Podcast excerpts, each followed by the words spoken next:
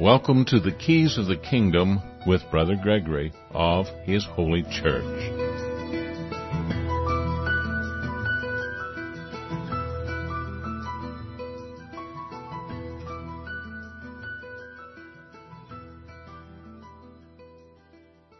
Well, welcome to Keys of the Kingdom. I'm Brother Gregory, and we're going to talk again about the Kingdom of God. And we did a program this morning uh, that was looking at a party that is establishing itself in South Africa to deal with what they perceive as a certain amount of corruption coming into the government, coming into society in, in general. And uh, they started reading one of our books and wanted to have us look at some things and we're asking some questions and we were going over some of those questions. It's the Kingdom Governance Movement and I guess it would be a party, and it was started by Kengali Motamala, who is, was a member of the ANC and held office there, and now he was starting this other movement, and looking for, to apply more kingdom principles in the existing government that uh, is there in South Africa, that he thinks some people are kind of going in the wrong direction, and so he wrote a very long letter to us and was asking a number of very good questions and so we were trying to go over it on the two hours this morning and uh, now we're going to spend another hour, hour and a half trying to go over the rest of it. And uh, one of the things that we talked about this morning just briefly was uh, the fact that he talked about Yeshua, Messiah, Jesus Christ, restore the covenant of the kingdom of God on earth so that the covenant citizens, families, communities, etc. would be this kind of nation of God on earth. Now exactly what that looks like, you know, to unpack that is, is what we were talking about. That, uh, it really doesn't necessarily, you don't necessarily have to get rid of your existing governments. Jesus didn't come and get rid of the Roman government. He didn't even really attack the existing Sanhedrin that was operating like a legislature at that particular time. That's not what the original Sanhedrin was supposed to be. It was supposed to be kind of a guiding light of uh, spiritual, wise individuals who, from that pool, you would continue and fulfill the tens, hundreds, and thousands that was the network that was Israel and uh, they were chosen by Moses and you know taken to the temple and introduced to the their because they were holy men so to speak. They were they were aware they were awake they were unselfish they were righteous men as close to righteousness as you can get evidently. And that's what the original Sanhedrin was. And we've done shows on the Sanhedrin and we have a web page on on the Sanhedrin that talk about what had happened was this Sanhedrin became this legislative body that was ruling over the people, making laws, regulating them, taxing them, uh, taking funds from them and redistributing it. And of course what happens is that power to do that often corrupts the legislature. And just as it, you know, Saul was a great guy, but you gave him too much power and he was corrupted. David was corrupted. Uh, he repented often and had many opportunities to repent because he was corrupted too by that power.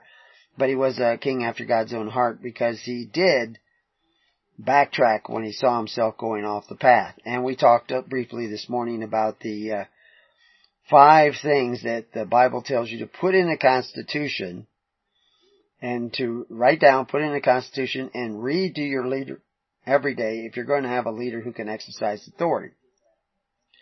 And uh, you can find all that in Deuteronomy, and you can also find our breaking that down in the book Contracts, Covenants, and Constitutions, which is at our websites and free online. So you can go read it without having to pay us a dime. We give it away for free uh, because you can't start a free society by charging everybody to join. so anyway, but there is a cost in joining, and that joining is that you have to sit down together in the tens, hundreds of thousands, and you have to actually start caring about the rights and responsibilities of a free government. And uh, that means caring about the rights and responsibilities of your neighbor as much as yourself. in the course of going over the things this morning, he brought up one particular Bible quote, which is Matthew 28, 18 through 20, and we read that, and that's of course what some people call the Great Commission, which is, and Jesus came and spake unto them, saying, All power is given unto me in heaven and earth. Go ye therefore and teach all nations, baptizing them uh, in the name of the Father and the Son and the Holy Ghost. Well, that baptizing was not just with water, it's with the Spirit of Christ and the character of Christ. Because John the Baptist says, I only baptize you with water, but there's one who comes after me that baptizes with the Holy Spirit and with fire. So when you're baptizing people, you need to be baptizing with this uh, Holy Spirit, whatever that means, which we could do a couple of shows on that and probably have. But the next line, which is a part of what he was quoting, was teaching them to observe all things whatsoever I have commanded you. And lo, I am with you always. So evidently you have to do the things that whatsoever he has commanded you, and then he will be with you always. You know, Christ died that you might be saved. You're not going to be saved unless you love him. You can't just know that he is who he says he is the devil knows who he is. He just doesn't do what God said to do. And so you have to do what he commanded.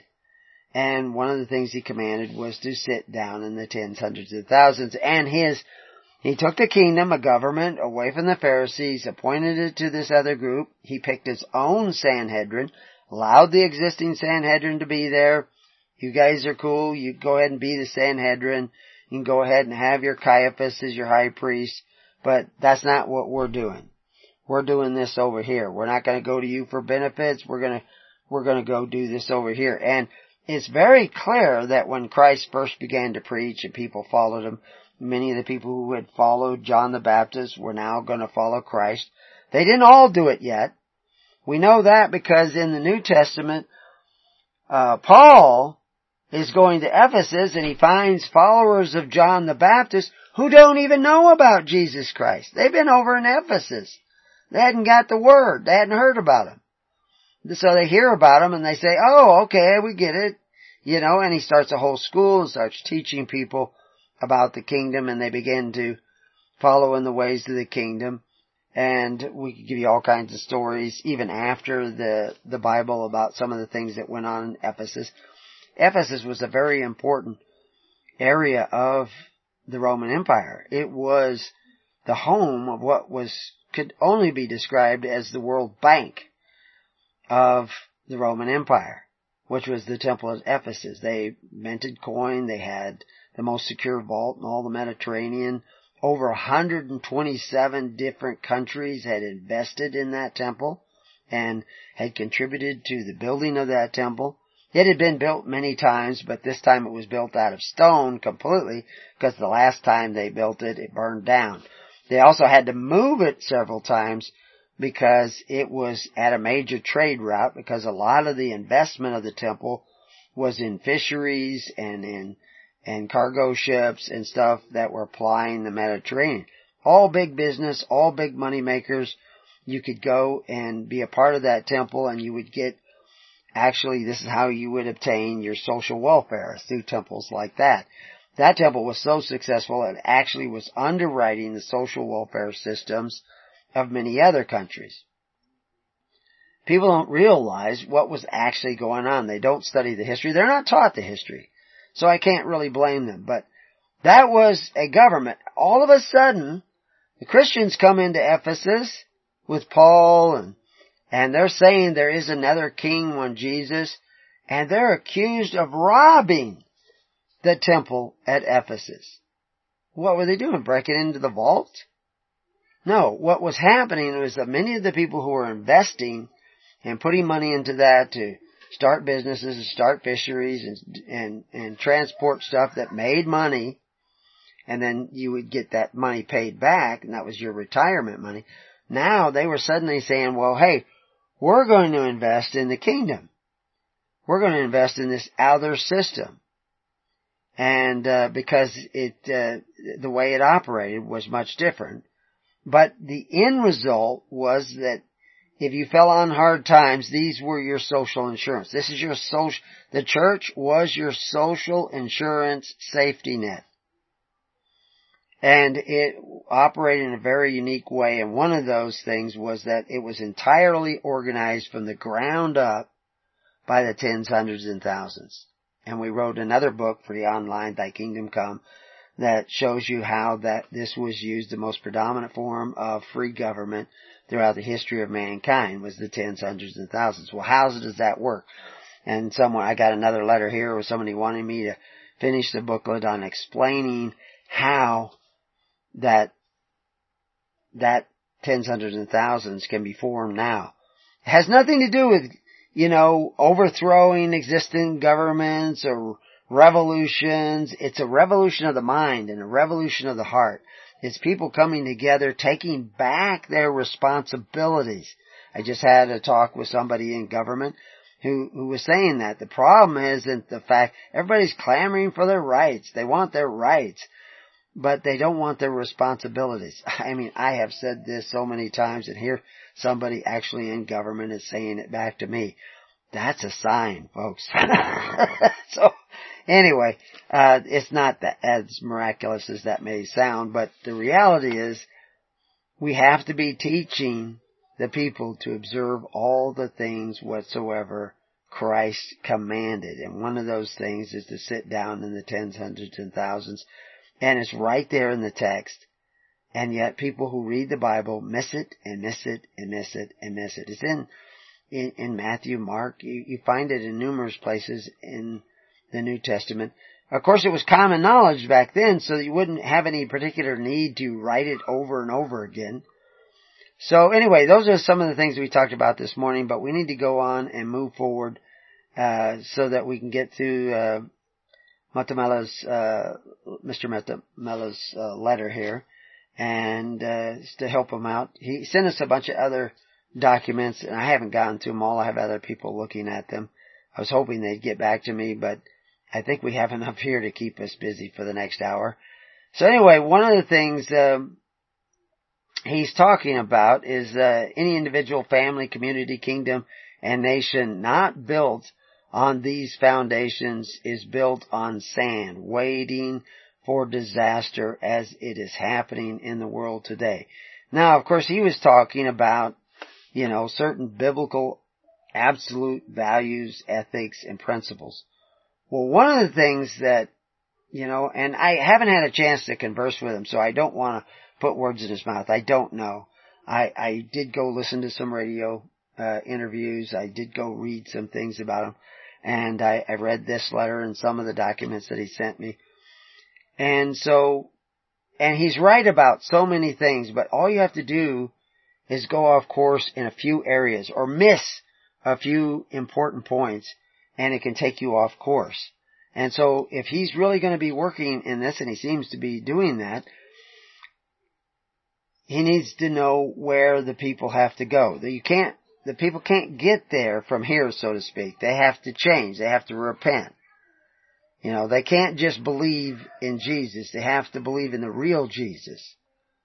They, they can't just be supposedly born again because being born again, you can't walk, you can't talk the walk that you need to walk and talk. And I'm afraid a lot of people who think they're born again are going to fall away. And of course we see that. Lots of people follow Jesus Christ and then he raised the ante. He said, oh yeah, and also you have to believe this. Also you have to eat my flesh and drink my blood. Of course that means something. We have an article up that explains what that means. The important thing is that you, you begin the journey. You turn around and start heading back the other way. And, uh, that's, that's where we have to go is that other way.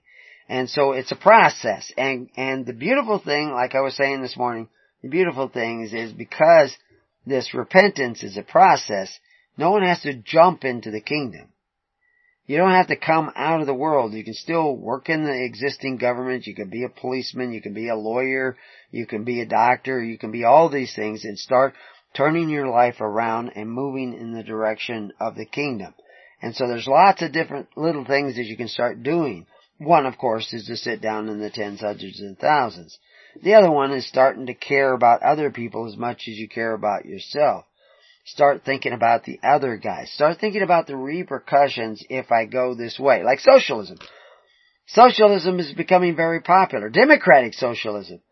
Democracy is nothing more than where 51% of the people have the opportunity to take away the rights of the other 49. That's what democracy can do.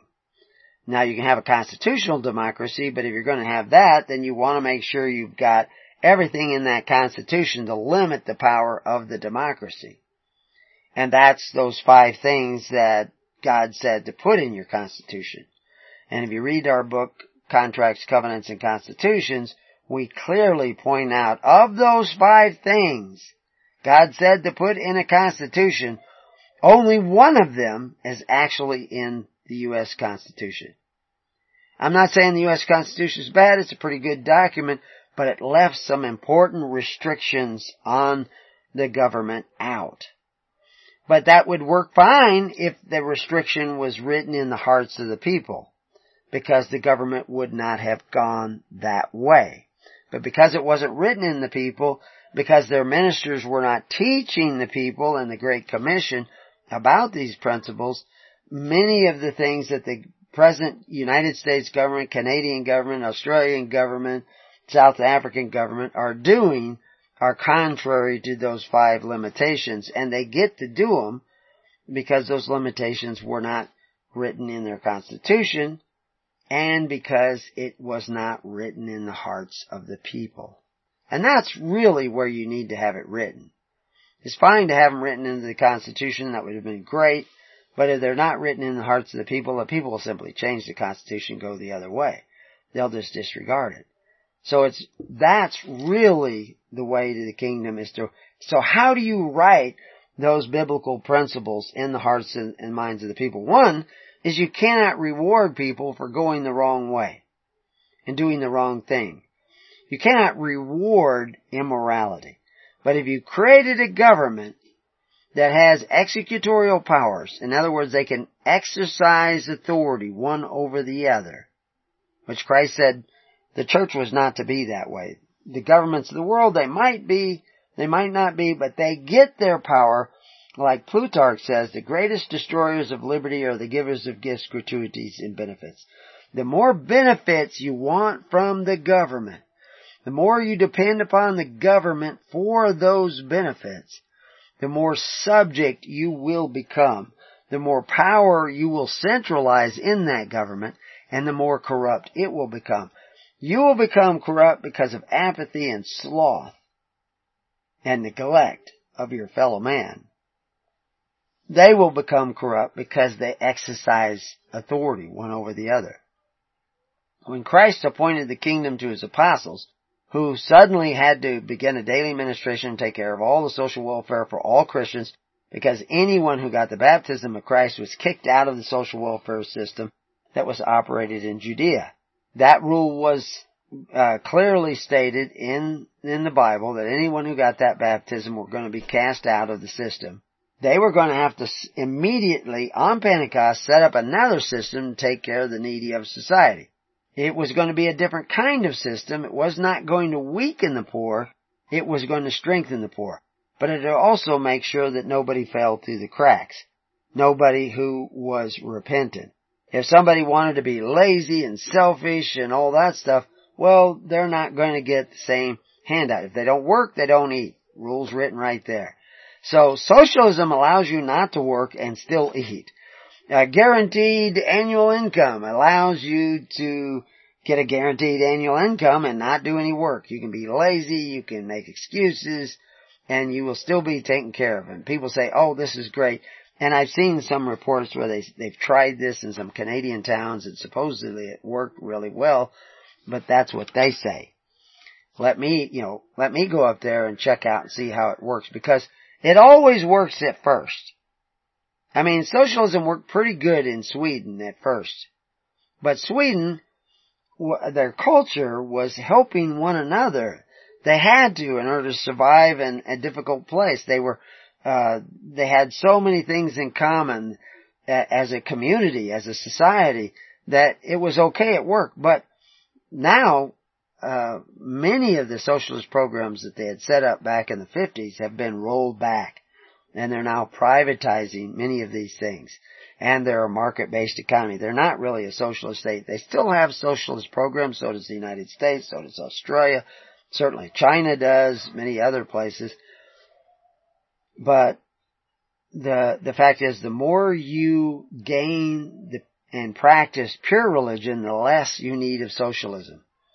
Like the quote I, I mentioned this morning. Socialism is the religion you get when you have no religion. Religion, according to James, is taking care of the needy of your society, the widows and orphans and needy of your society.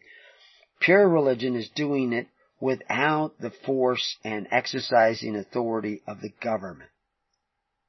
That's what he means. That's why he uses the particular word world that means constitutional order or system of government. Again, I'm quoting right out of the concordance. That's what that word means. So it's only pure religion if you're not using any government benefits that are provided by men who exercise authority. That is the goal. That needs to be where you are headed. You don't have to jump that way. People don't, you, there's, you don't, if you get baptized, you're not cast out of the system right now. When people got baptized while Jesus was walking around preaching the gospel of the kingdom and 5,000 men and their families, you know, 20, 30,000 people show up. They weren't kicked out of the system. They were still plugged into the system. They may have had the government taking care of their family back home. I don't know. I mean, there's a lot of different stories, I'm sure. We, we know they had a social welfare system set up in Judea at that time. Been set up by Herod and the Pharisees. And Herod had modeled his after the Romans, who had set it up under, well actually we know it was already started to some degree, the welfare state, they were moving towards that as, as early as 150 uh, BC. Because as the quote I was giving you this morning from um, Polybius, he was talking about that very thing, how people were being uh, becoming dependent upon a system that exercised force to obtain the benefits of the people. And that, that force that they were exercising was weakening the people. And, uh, Eh, you know, this is why he says the masses continue with an appetite for benefits. What is he talking about? Government benefits and the habit of receiving them by way of the rule of force and violence. And the people, having grown accustomed to feeding at the expense of others and to depend for their livelihood on the property of others, sounds like today, eh, institute the rule of violence. What do they mean violence? Force. Take it, take away from one group of citizens to, to get benefits for another which is why Antifa is out there, you know, hitting people and throwing rocks and all this stuff. Their force that's normally done through government is now violence. And I told you guys last week up in Portland, uh, there's a lot of Antifa up there. They've had a lot of, uh, demonstrations there. And to placate them, the, uh, mayor and the police chief have uh, said, told the police to stand down and let the rioters just have their way and they were running the traffic and directing and even beat up people and the police didn't do anything. And now they're talking about taking the guns away from the police in Portland. Uh, they're down, uh, I think they have, uh, 120 openings on the police force. The policemen have just left. They've quit their jobs, left, and, and they're, so they recruited and they tried to get people to sign up and they had you know, I don't know how many, I think there was about 67 people apply for the 120 openings. But only two of them, of, of the people that applied, only two of them could pass, pass both their background check and, uh, their drug test. So they're, they're having less and less police. Now, just this week, which I haven't mentioned yet, the, uh, the neighboring towns around Portland who used to share police officers, you know, if things got out of hand in Portland or they, they needed help, they would send their police over there to help the Portland police. And now they won't, they won't send them over anymore. And more and more of the police are quitting and it's, it's just, it's going to become a bad place. it's just going to get worse and worse unless there's some people start to wake up and really start to, you know, vote that mayor out of office. And the chief of police, his name is Daniel Outlaw. That's their actual name, Daniel Outlaw. I mean, you can't make this stuff up. So that's, that's a trend and it's coming out of the mind of people who think socialism is good. That it's good to covet your neighbor's goods to the agency of government. Totally against the Ten Commandments. You know, if you love me, keep my commandments. That's one of them. But you're not keeping it if you want socialism. Because Christ was not a socialist. And that's one of the things we're going to get into here today is exactly why do people think that Christ was a socialist? What, what are they thinking?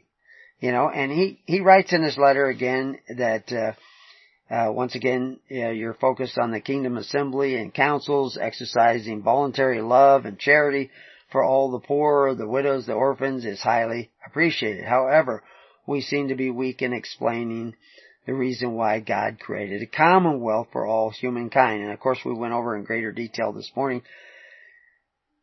He did not really create a commonwealth in the way that we often use the term today, like Great Britain is a commonwealth.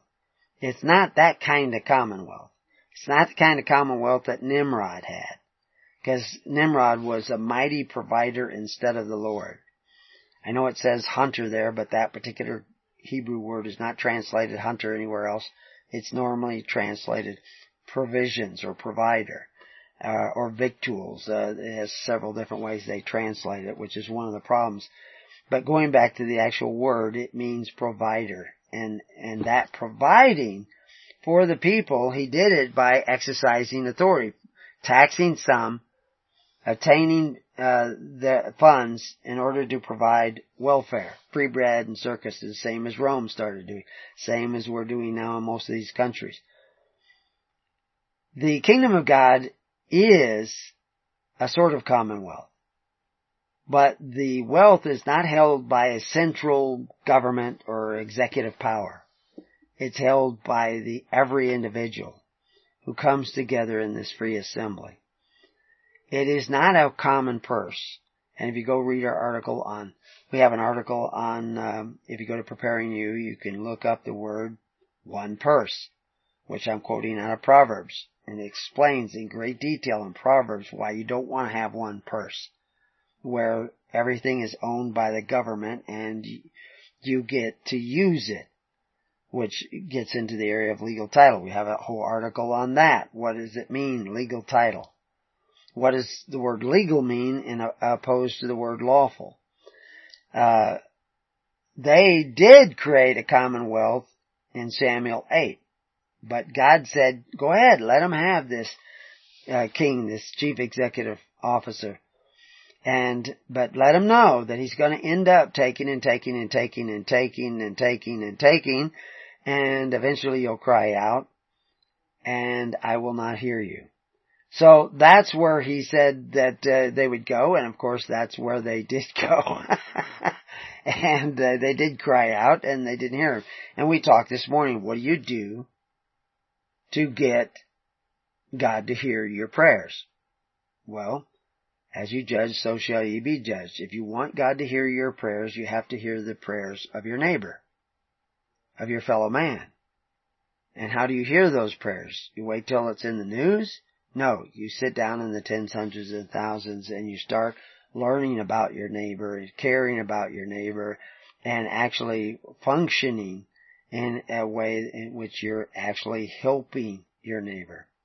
So he goes on to write in here, remember what God said to Israel in Deuteronomy 8, uh, 1620 about wealth. The principles of working to prepare wealth freely provided by God from the foundations of the earth.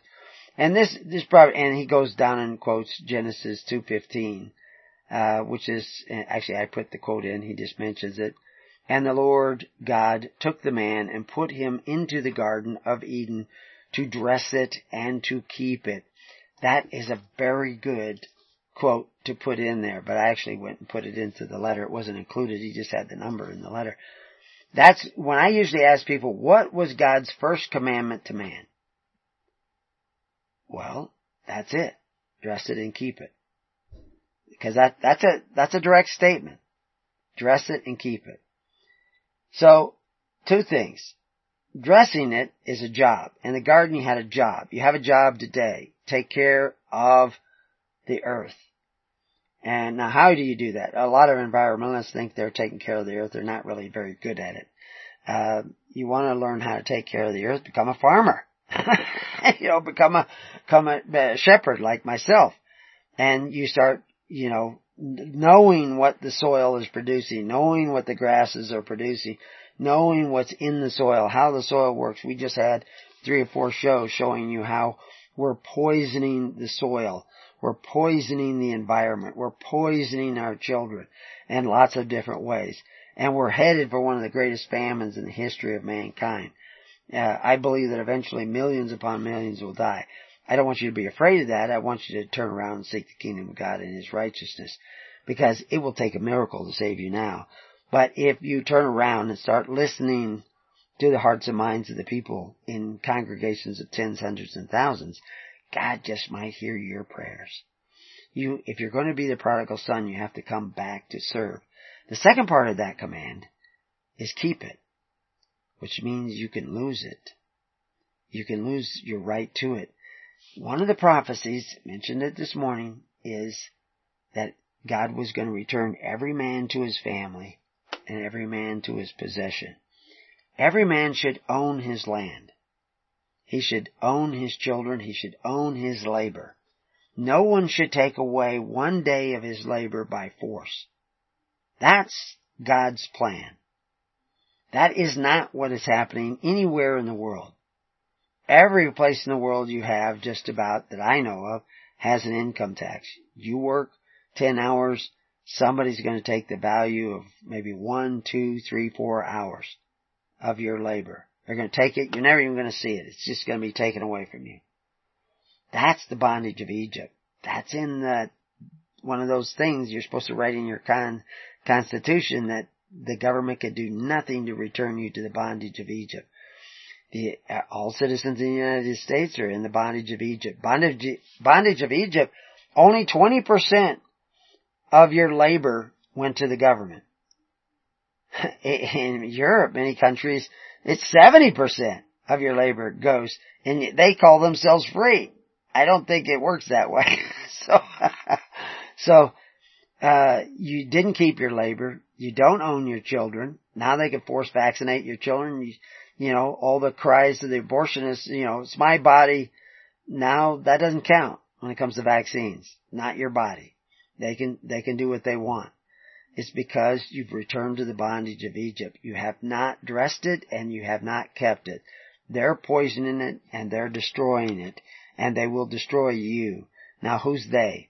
Again, we see evidence of this spirit of evil when you see some mass shooter goes and kills his family, kills all these people he doesn't even know on the street and then shoots himself. That's the spirit of destruction. That's not just in those shooters on the street. That's, that's principalities in high places are doing that. And we may fall prey to it. But anyway, he, he went and talked about Deuteronomy 8:16 and we're going to take a look at that and find out actually what it says because I'm not going to read it in Hebrew because we don't have the time. I'm just going to read it in English, but I'll mention some things that you might want to take and, and look up.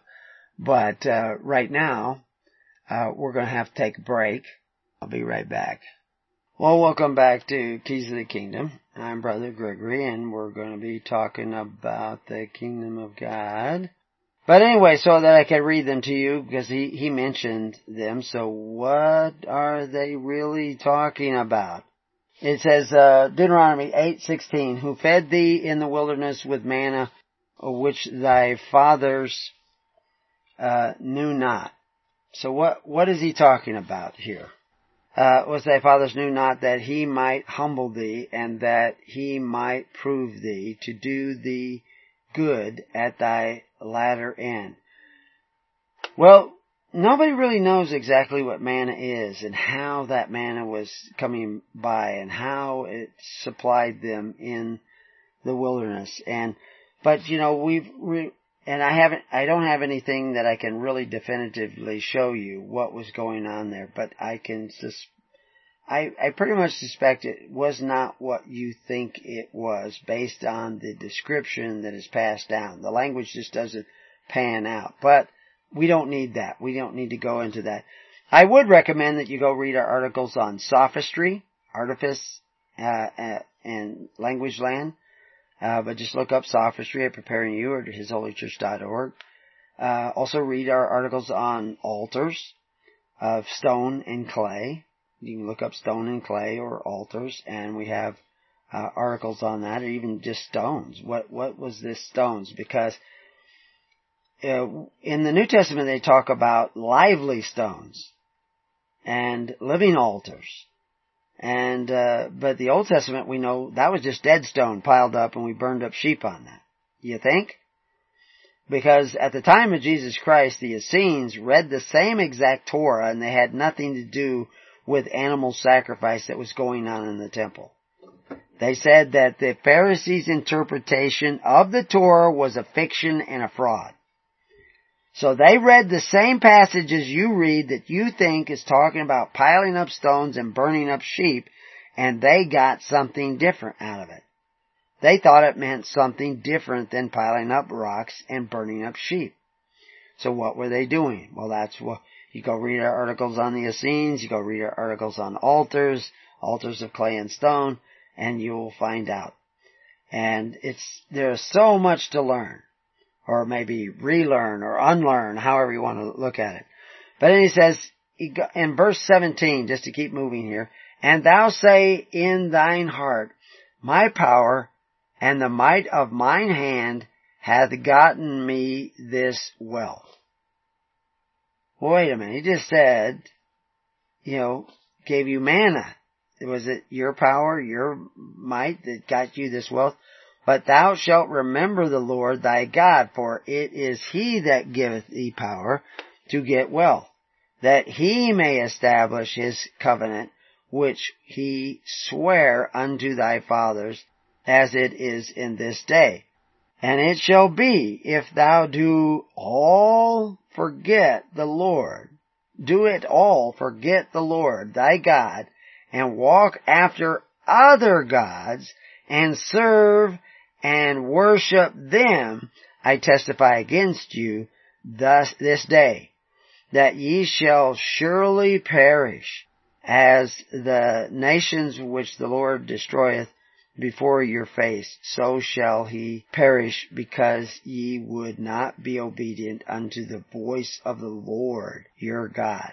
So how did they get the original Samuel 8 curse? It was the voice of the people decided that they would not have God reign over them, that they wanted a king, a ruler, an executive officer, a principas civitas to exercise authority one over the other and provide them with their daily bread through forced taxation. That's actually where, where they were going.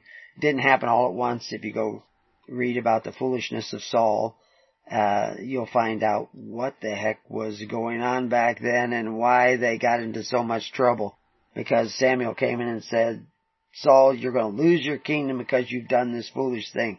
What did he do to lose his kingdom? It says right there, it's usually a poor translation on most of the translations, but if you understand what they're talking about, he forced an offering. That's what it says. He forced an offering. For a good cause, but he forced an offering. In other words, that was the first tax in Israel. Up to then, it was all supported by free will offerings. Well, you can't go to such a government now. You, you know, if you were to announce that in South Africa or the United States or Texas or wherever, says, okay, we're going to all go back to free will offerings and see if we can support the government. Not going to work. People don't know how to do that. You know, and how do you learn how to do that? Well, you sit down in the tens, hundreds, and thousands, start taking care of what you can take care of It's a journey going back the other way. If you want to be free, you have to start the journey. Longest journey begins with the first step. First step was sit down in the tens, hundreds, and thousands. Repentance is a changing of your mind. That's going to come by the doing. God's going to enter in and help clean out your temple. You're going to have to be willing to look at the fact, I should not have been coveting my neighbor's goods. Now, if we go back there to verse 19, it says, walk after other gods and serve them and worship. I have an article on worship. Worship is not what you think. It's not singing. You might do some singing and worshiping, but it, worship has to do with obeisance to serve. Serve who? Serve God. How do you serve God? God doesn't need your help. He doesn't need you to he can do everything himself. You know, he's not, he doesn't want you to give him your money. He, he doesn't need your money. But you serve God by serving one another. God hears you because you hear others. You have to walk after that God that lives by faith, hope, and wants you to live by faith, hope, and charity. But instead, you're walking after other gods. Remember this morning, I told you, and I've told you many times before, the first place that you find the word judges in the Bible, it's not the normal word for judges in the Hebrew. It's the word Elohim, which is normally translated gods. That's what Elohim means. It means ruling judge. Who's the ruling judge of your life? Is it men who are deciding good and evil for you? What is good? What is evil? And now they call evil good and good evil. They say sexual promiscuity is good. And said this is one of the, the problems that he has is that they're promoting uh, sexual promiscuity amongst the teenagers by, I don't know exactly how they're doing it, but somehow they're doing it through the legislation. I mean, I always remember way back, you know, years ago in Oregon that the Oregon legislature sat down and said you can't be in a bar if you're underage, unless it's a topless bar and you work there. Now they actually sat down and passed a law that you can be a topless waitress in a bar at 18, 19 years old, but you can't go in there to get a drink. So I'm thinking like, why would you make that law? why are you doing that? It's, it's, it's, it's crazy. I mean, I would be embarrassed to vote for something like that, but they, they evidently were not. This was years ago. It's gotten a lot worse than that now. So there's a lot of things that they're promoting now. But those are the gods that they're talking about. You're not supposed to make covenants with those gods. Well, the fact is, if you want their benefits, you have to make covenants with them. You have to sign papers under penalty of perjury. That's swearing oaths. Jesus said, stop the taking of oaths. Swear not at all, he says. James says, above all else, stop the taking of oaths. But in your modern day commonwealths and civil governments, you have to take oaths because you're swearing allegiance to those people. And I'm not saying, okay, so some people say, well, I'm not gonna, you know, I'm not gonna get, get a driver's license. I'm not gonna, cause you have to do it to get a driver's license. Uh, I'm not gonna, you know, I don't know if you have to do it to be a voter. But there's a lot of things, you know, that hold a lot of public office, you have to take these oaths. That you're gonna abide by the Constitution. You know, I'm sure that the Roman centurion took an oath in order to be the Roman centurion. But Christ, when he saw him, he didn't say, you gotta stop being a Roman centurion. But he did say, turn around, seek the kingdom of God and his righteousness.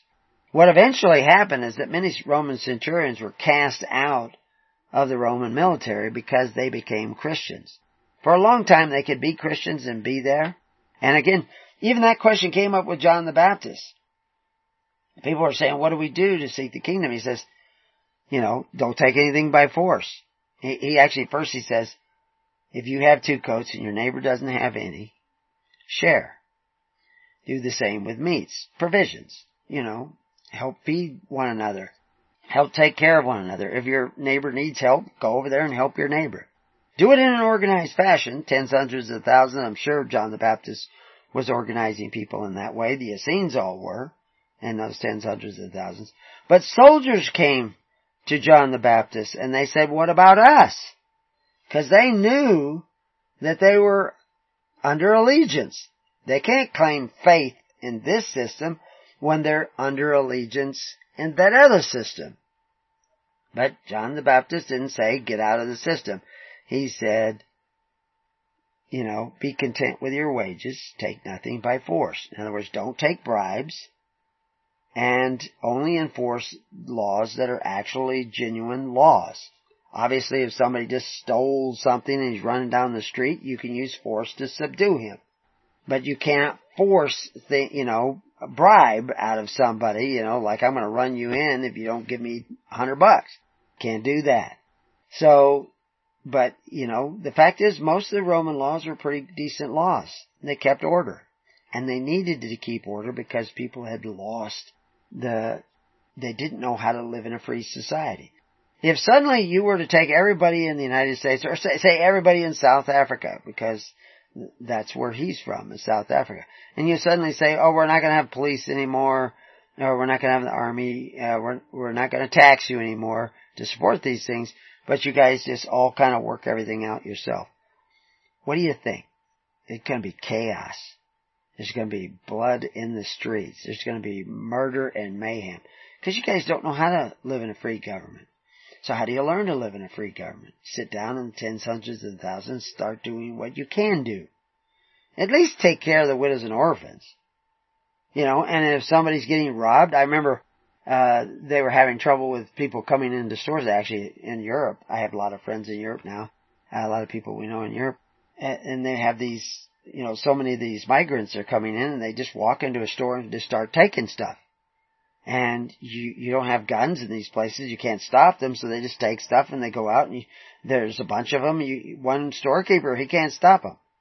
Well, they all have cell phones.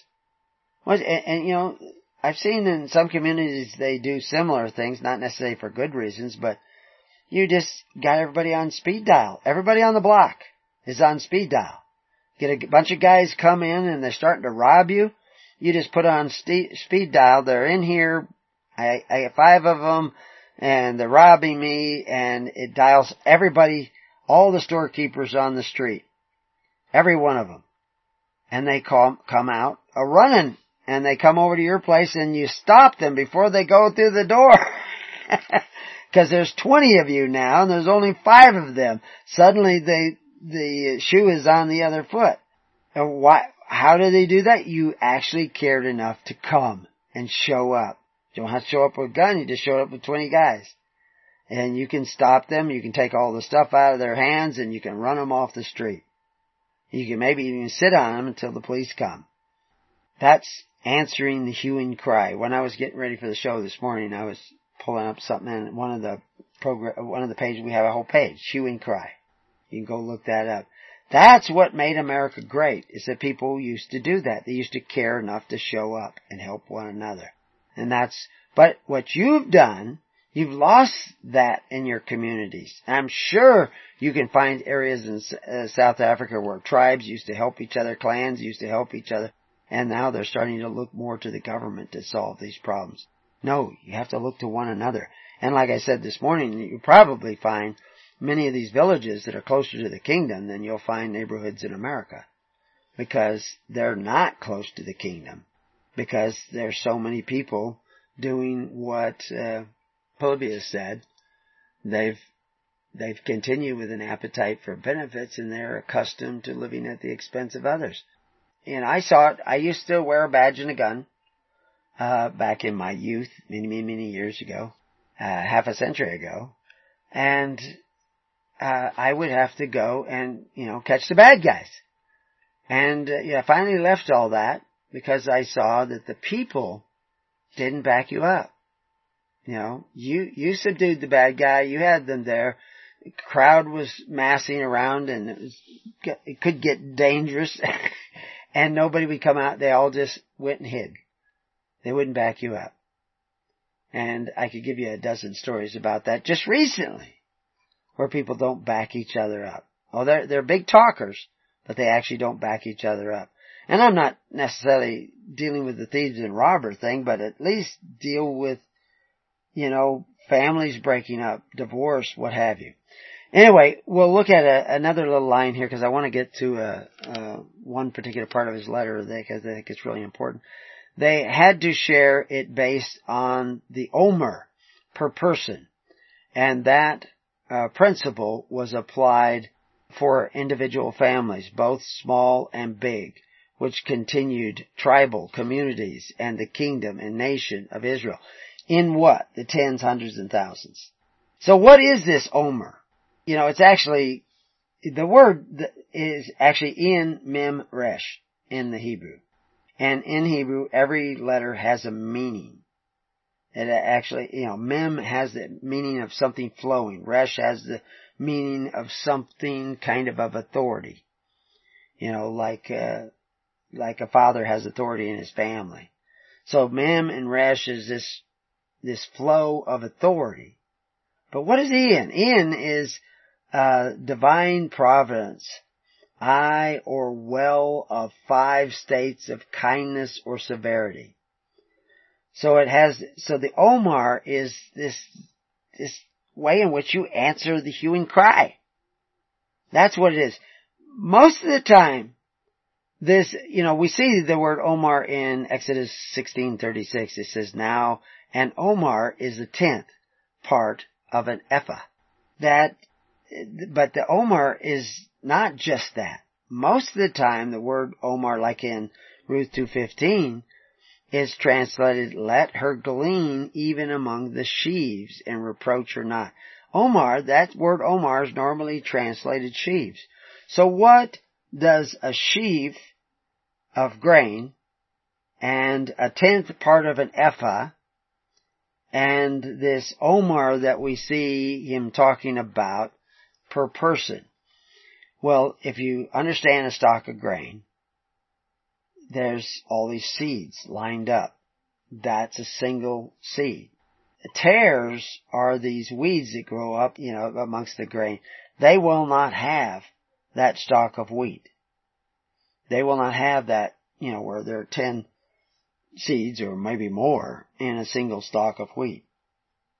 Omer has this idea of this Ayin Mim Resh. And this is when you start getting into this. And so what I did is I went and created, if you go to preparingyou.com, uh, I've, I put together an entire page about Omer. And it goes and it shows you every place that that word shows up. And guess what? Even though the word is normally Ayin Mim Resh, there's only a very few places that the word shows up as Ayin Mim Resh. They add letters. They take away letters. They substitute letters. I mean, that same word is the root word of the word Gomer. There is no G on the beginning of the Hebrew word Gomer. It's Mem, Resh, Hey. That has a Hey on the end. Ayin, Mem, Resh, Hey. That's the only difference between the word Gomer, as in Sodom and uh, Gomer, uh, Gomorrah, as you would say, because you put the you make a AH on the end just for the letter hey. But anyway, there's a lot of other words. It's also translated deeper. Most of the time, like I say, it's translated sheath. So what is it? You, the Hebrew language is full of symbolism. And so you need to understand that. And you go back to the story of Ruth and Boaz and, you know, they needed to decide something of law. Did they go to a court? Did they go to a judge? No, they went to the people and ten elders in a congregation of ten sat down and heard both sides and decided what the law was. And they said it and then they settled the issue that day. And uh, very cleverly. And the more you know about what and how they were really operating as a government, the better off you are. So anyway, it goes on in this other section, uh, there ought to be equality in a seamless living ways of the kingdom of God. He points out uh, 2 Corinthians uh, 8.15, which uh, 8, 1 through 15, I'm only going to read 14 here, but by uh, an equality that now at this time your abundance may be a supply for their want, that their abundance also may be a supply for your want, that there may be equality. Maybe equality. Ought to be, yes, but maybe. How is that? You supply them when they have a need, In hope, they supply you in your need. That's what 2 Corinthians 8 is really all, all talking about. That, you see, again, the world operates by force, fear, and violence. Uh, they have, they don't have, uh, hope, they have entitlements. They don't have faith, they have allegiance and oaths, and they bind you. Remember, keys to the kingdom is what you bind on earth is bound in heaven. If you take benefits by, from men who exercise authority, men who exercise authority get to exercise authority over you. Like Thomas Jefferson said, the government that can give you all you want can take all you have. But in the kingdom of God, you're the government, and they're not. You have to help one another through free will offerings through charity. As it is written, he says, goes on in verse 15, he that had gathered much had nothing over, and he that gathered little had no lack. So what's going on here? That's a system of free will offerings. That's the government of God. Now, this is the one I really wanted to get to. I have to take a look at my time, but we're going to have to take another break because that's what they asked me to do here. And so we'll take another break and then we'll be right back to Keys of the Kingdom. Well, welcome back to Keys of the Kingdom. So, what are we looking at in this letter now that I think I thought was so important that we wanted to get to? One of the things he says in here is that they had to share it based on the Omer, uh, which we just went over a little bit. What does that mean based on the Omer? Based on, you know, a tenth of a ephah? Uh, based on, uh, sheaves of grain? You know, it's, it's based on this divine providence, eye or well of five states of kindness or severity in flow from the authority of government. The authority of government is again is in the hands of the individual. Uh, tenth, when they talk about a tenth of uh, what are they? The people, the individuals are gathered in tens, groups of tens. Ten elders of a family, ten fathers, actually usually it's a grandfather, and all his married sons and unmarried daughters. That's one family. Uh, and and they may understand that in South Africa better than they understand that in the United States. But that's one family. A grandfather, his married sons, and all his unmarried uh, daughters. That's a family.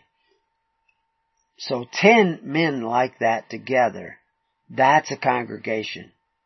It's a free assembly. You see that word free assembly over and over again in the Old Testament. You see the word free will offering over and over again in the Old Testament.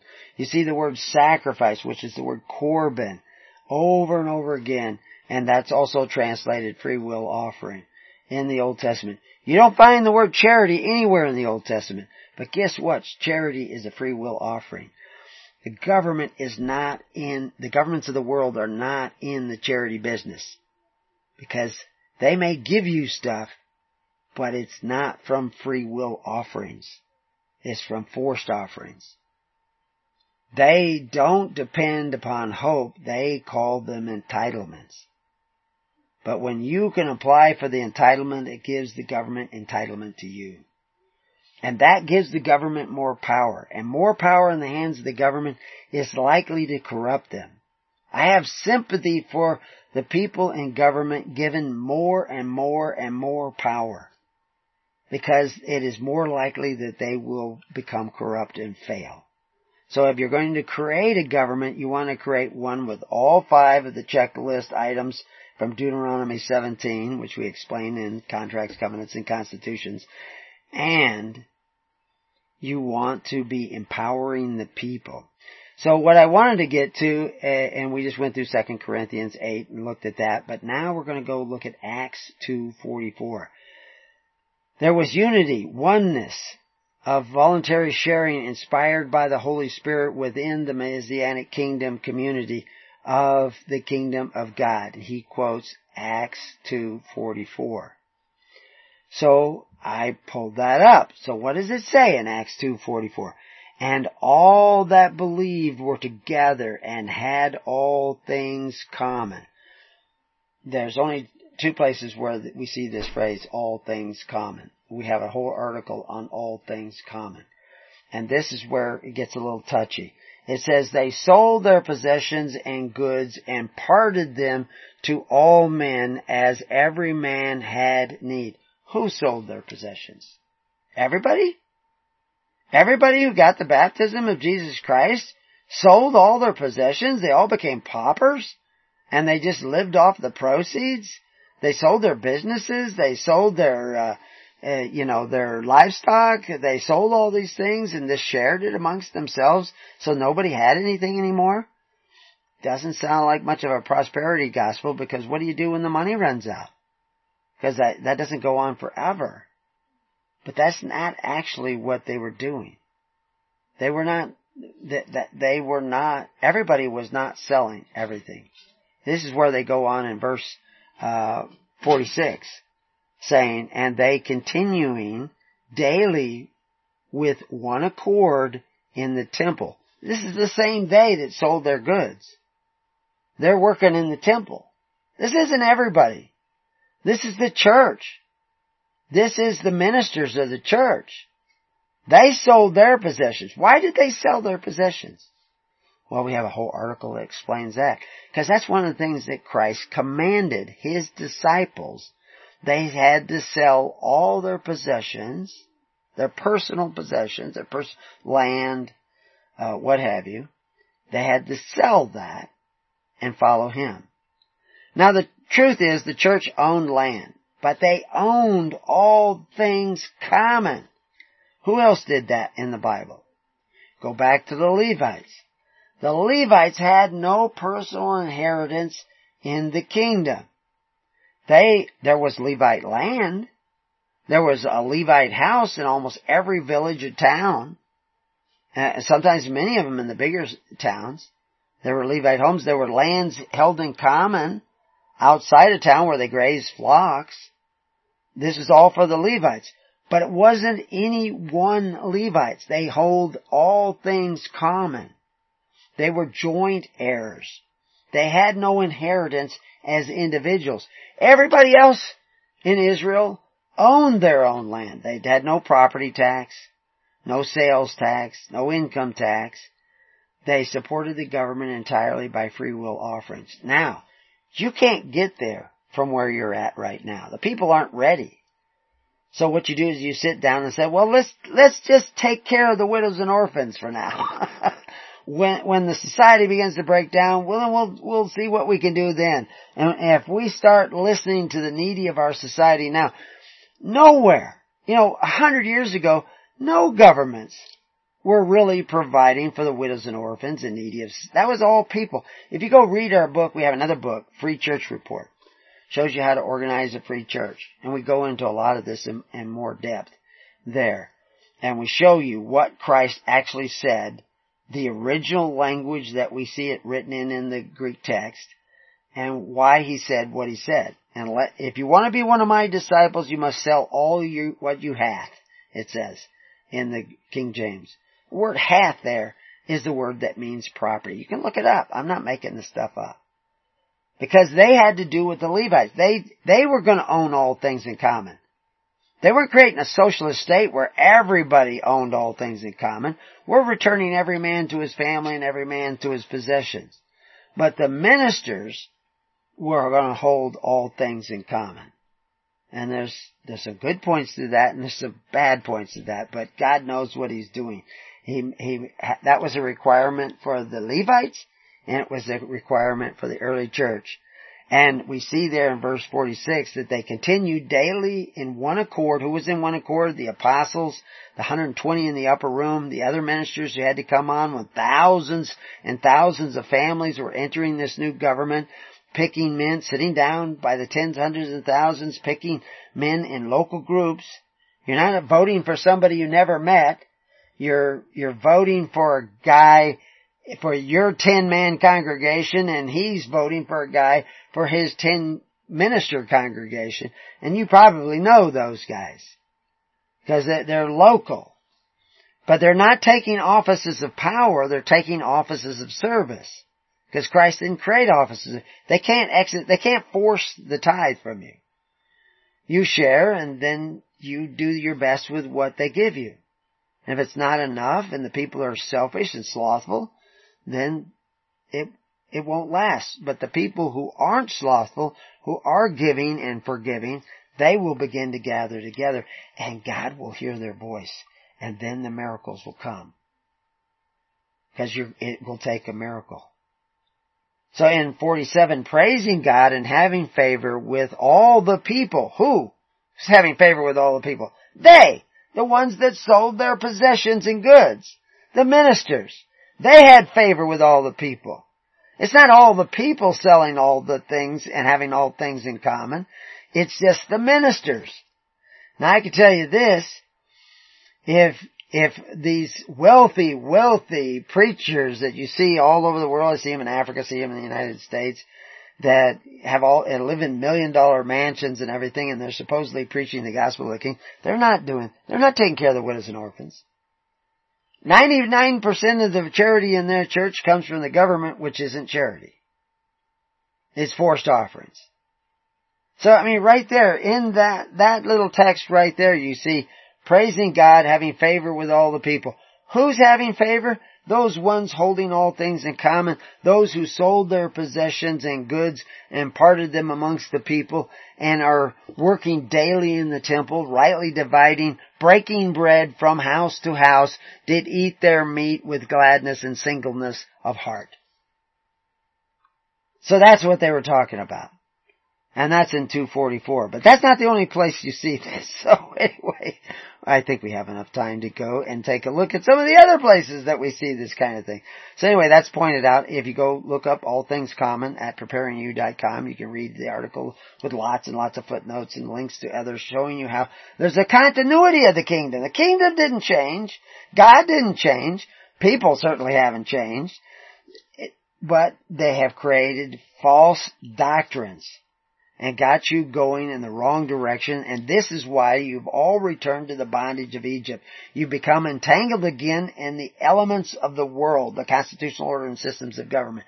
You have uh, become merchandise, as Peter said you would become, human resources, serving other gods, other ruling judges who exercise authority, decide what is good and evil, saying, oh, it's okay that you're you know, I mean, it's, it's tantamount to child abuse in the United States where they're taking some uh, five and ten year old kid and putting him on hormone replacers because he thinks he's a girl. He doesn't know when he's eight. He hasn't made those decisions. When I was eight, I wasn't thinking about those things. I was just playing, for gosh sakes. I went and learned to read and write. I actually didn't learn to read till I was nine. But, uh, I was very dyslexic.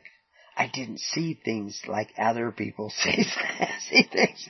So anyway, uh, so anyway, Acts 4.31, he goes on to say voluntary collective ownership, equal distribution of resources for those, their socio-economic well-being, the probity for all. That is the choice of the individuals. Those ministers rightly dividing, breaking bread from house to house, had bread to break from house to house, because the people donated it. Those men were living stones, lively stones of an altar. Exactly the way the early Israel was operating. You would know that from what you've been taught. But the Essenes knew that, and that's what they were doing. Most of the Essenes probably became Christians. That was the, I'm sure, I know some Pharisees did, probably some Sadducees even, certainly some Romans did, Greeks did. So anyway, what does it say in Acts 4:31? And when they had prayed, they placed uh, the place was shaken where they were assembling together, and they were filled with the Holy Ghost, and they spake the word of God with boldness. 32. And the multitude of them that believed were of one heart and of one soul. This is just the 120 in the upper room that believed. This is not the people. This is the 120 in the upper room. Why 120? Because there's 12 apostles And there are, are ten, they're organizing themselves in the tens, hundreds, and thousands already. But only as ministers. They haven't gone out to the people yet. And the multitude of them that believed were of one heart and of one soul. Neither said any of them that aught of the thing which he possessed was his own, but they had all things common. Because Christ had commanded it. That they were to have all things common. Because God had commanded it back with the days of the Levites. I can show you the early church fathers said that the job of the ministers was the same as the job of the Levites. They weren't piling up rocks and burning up sheep because they weren't doing that. Go read our article on altars.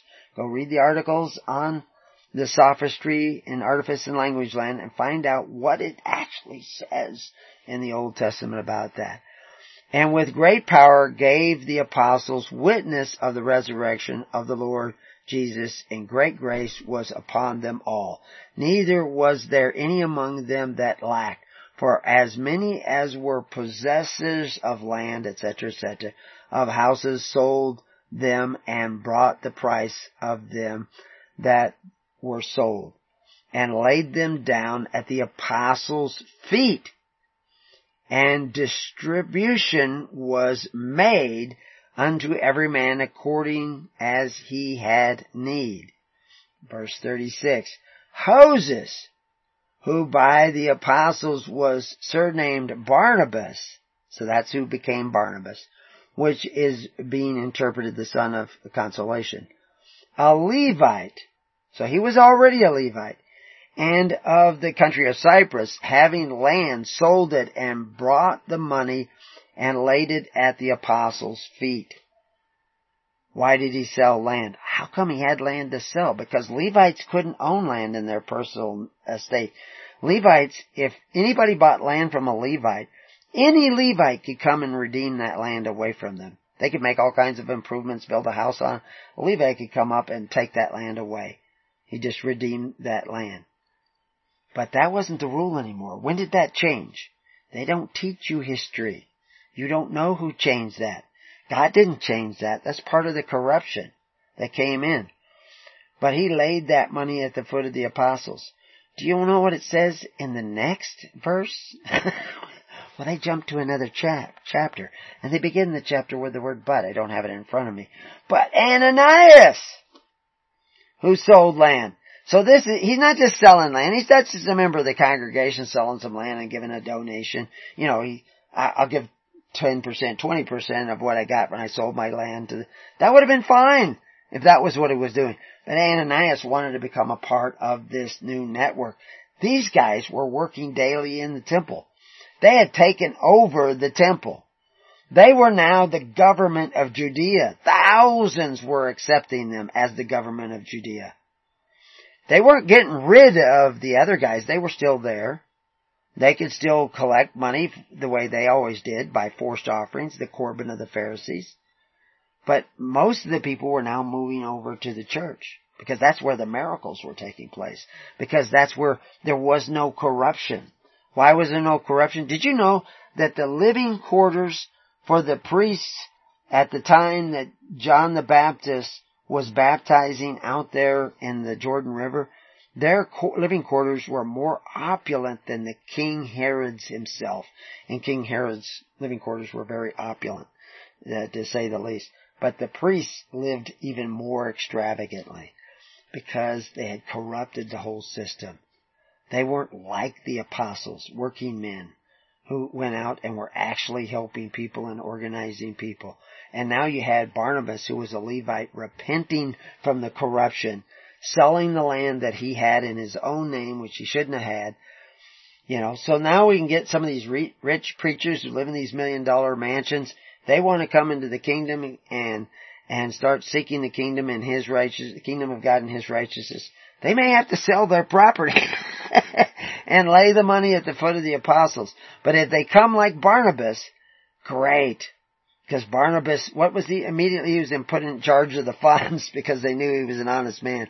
Ananias, who held back, said this is all, and it wasn't. He lied, lied to the Holy Spirit, drops dead. then suddenly everybody who wanted to become a minister, they knew God means business. So anyway, I just gave you a huge insight into the kingdom of God that most people don't have. And, uh, and there's a, there's a, I, I know it's going to seem foreign to a lot of people. Uh, but the reality, we, we've, we've done a lot of homework on this. There's no way I could tell you everything in a single program, single hour or two hours or three hours. It just goes on and on, the layers and levels. You find this everywhere. So all members of the Messianic Kingdom family, communities, nations must work and contribute towards the community development. Yes. In order for it to work, that's absolutely true. I'm reading from his letter. Anyone able to work but not willing to work must not be given any food. Well, I wouldn't say not given any food. But if he doesn't work, no, you should not support sloth. You should not support laziness. You should not support idleness. You should not support irresponsibility. They got to clean up their act. And a couple days of going hungry, I mean, if you find the guy in the ditch and he's dying, yeah, sure, help him out, get him on his feet. But once you get him on his feet, he better get back to work. You know, so it, but whose choice is this? It's every individual. Every individual minister, every individual man, free soul under God who is supporting that minister in his work. You tithe to them according to their service. This is why I say it's elder driven. The elder sees this guy is doing a good job. He's really sacrificed. He's not building a big mansion, you know, like Bernie Sanders or something. He's out there actually helping people, going in. You know, like I, I go into a family we bring the father home from the hospital. He was supposed to die in a couple of days, but he didn't. He lasted for months and months and quality of life hugely increased. All the sores on his foot, uh, feet uh, disappeared the the big sore on his back was shrinking up. Uh, you in it's a big long story, but we were showing the family how to take. We showed the government people how to take care of him, and he was getting better. And it was what he requested to do, and we picked that man not because he was sitting down in the tens, hundreds of thousands, but because we saw him manifesting what we call kingdom tracks in his life. Now it'd be a lot easier if all you guys would actually do what Christ commanded, which is to sit down in the tens, hundreds, and thousands, which is why we have preparing you set up there so you can join a network. You can join one in South Africa. And yeah, right now we don't have tons of people in South Africa, but yeah, and it's just an email network and everybody in South Africa may not have email but there's always somebody who can get access to it. So you join that. You, you just start organizing yourselves into the tens, hundreds, and thousands. You start taking care of one another wherever you, you need to be. Whatever you need to do. And, and you just start making it your religious duty to bless somebody else. In your congregation, in the next congregation, maybe just outreach somebody on the street.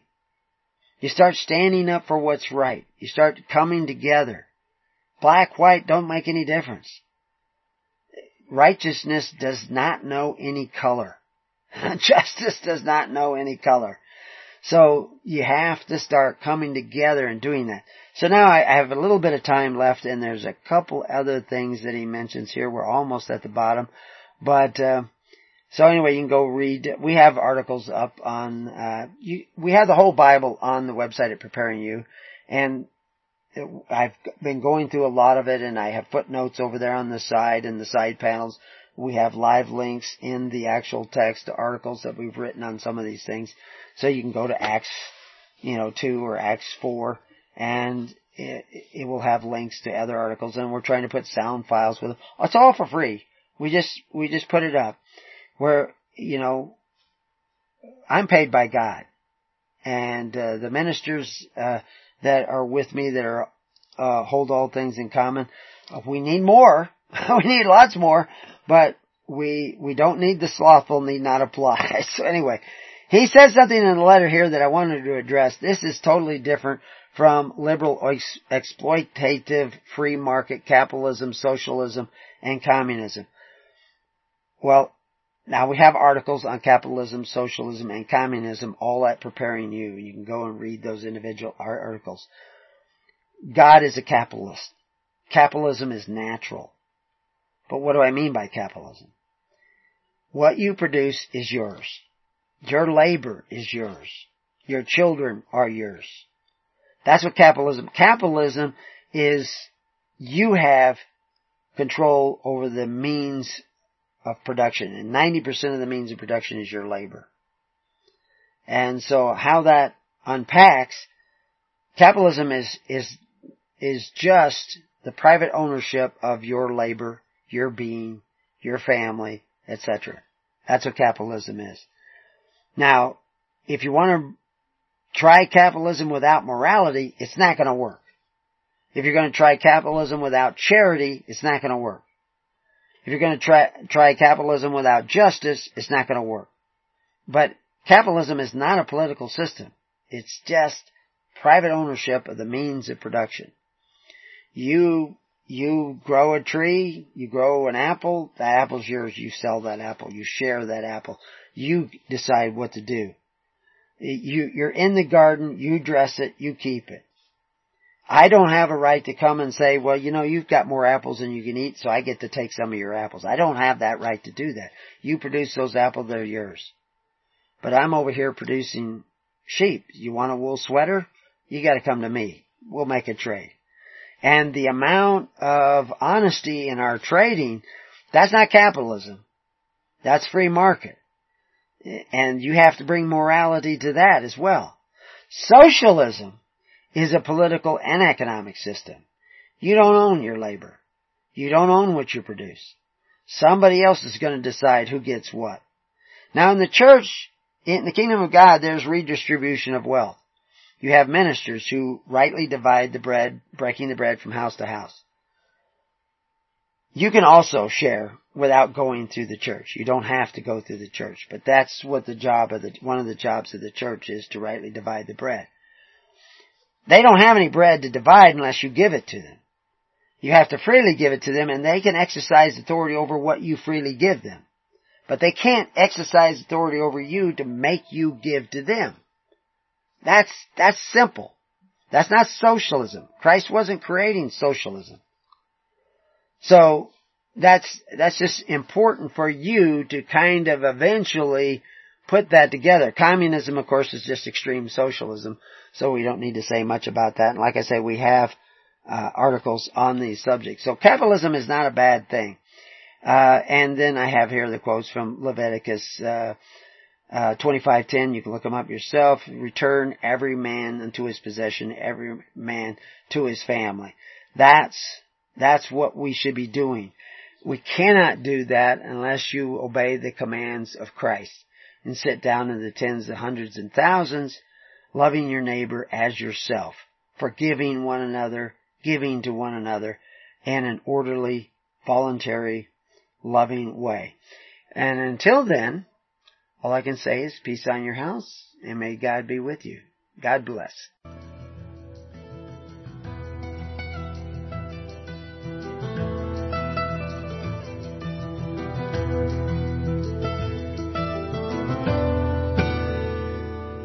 You have been listening to The Keys of the Kingdom with Brother Gregory of His Holy Church. For more information on the educational ministry provided by His Holy Church and Brother Gregory, including services, counseling, lectures, books, and other audio materials, please write to His Church at Summer Lake, Box 10, Summer Lake, Oregon 97640. You can also find us on the web at www.hisholychurch.net.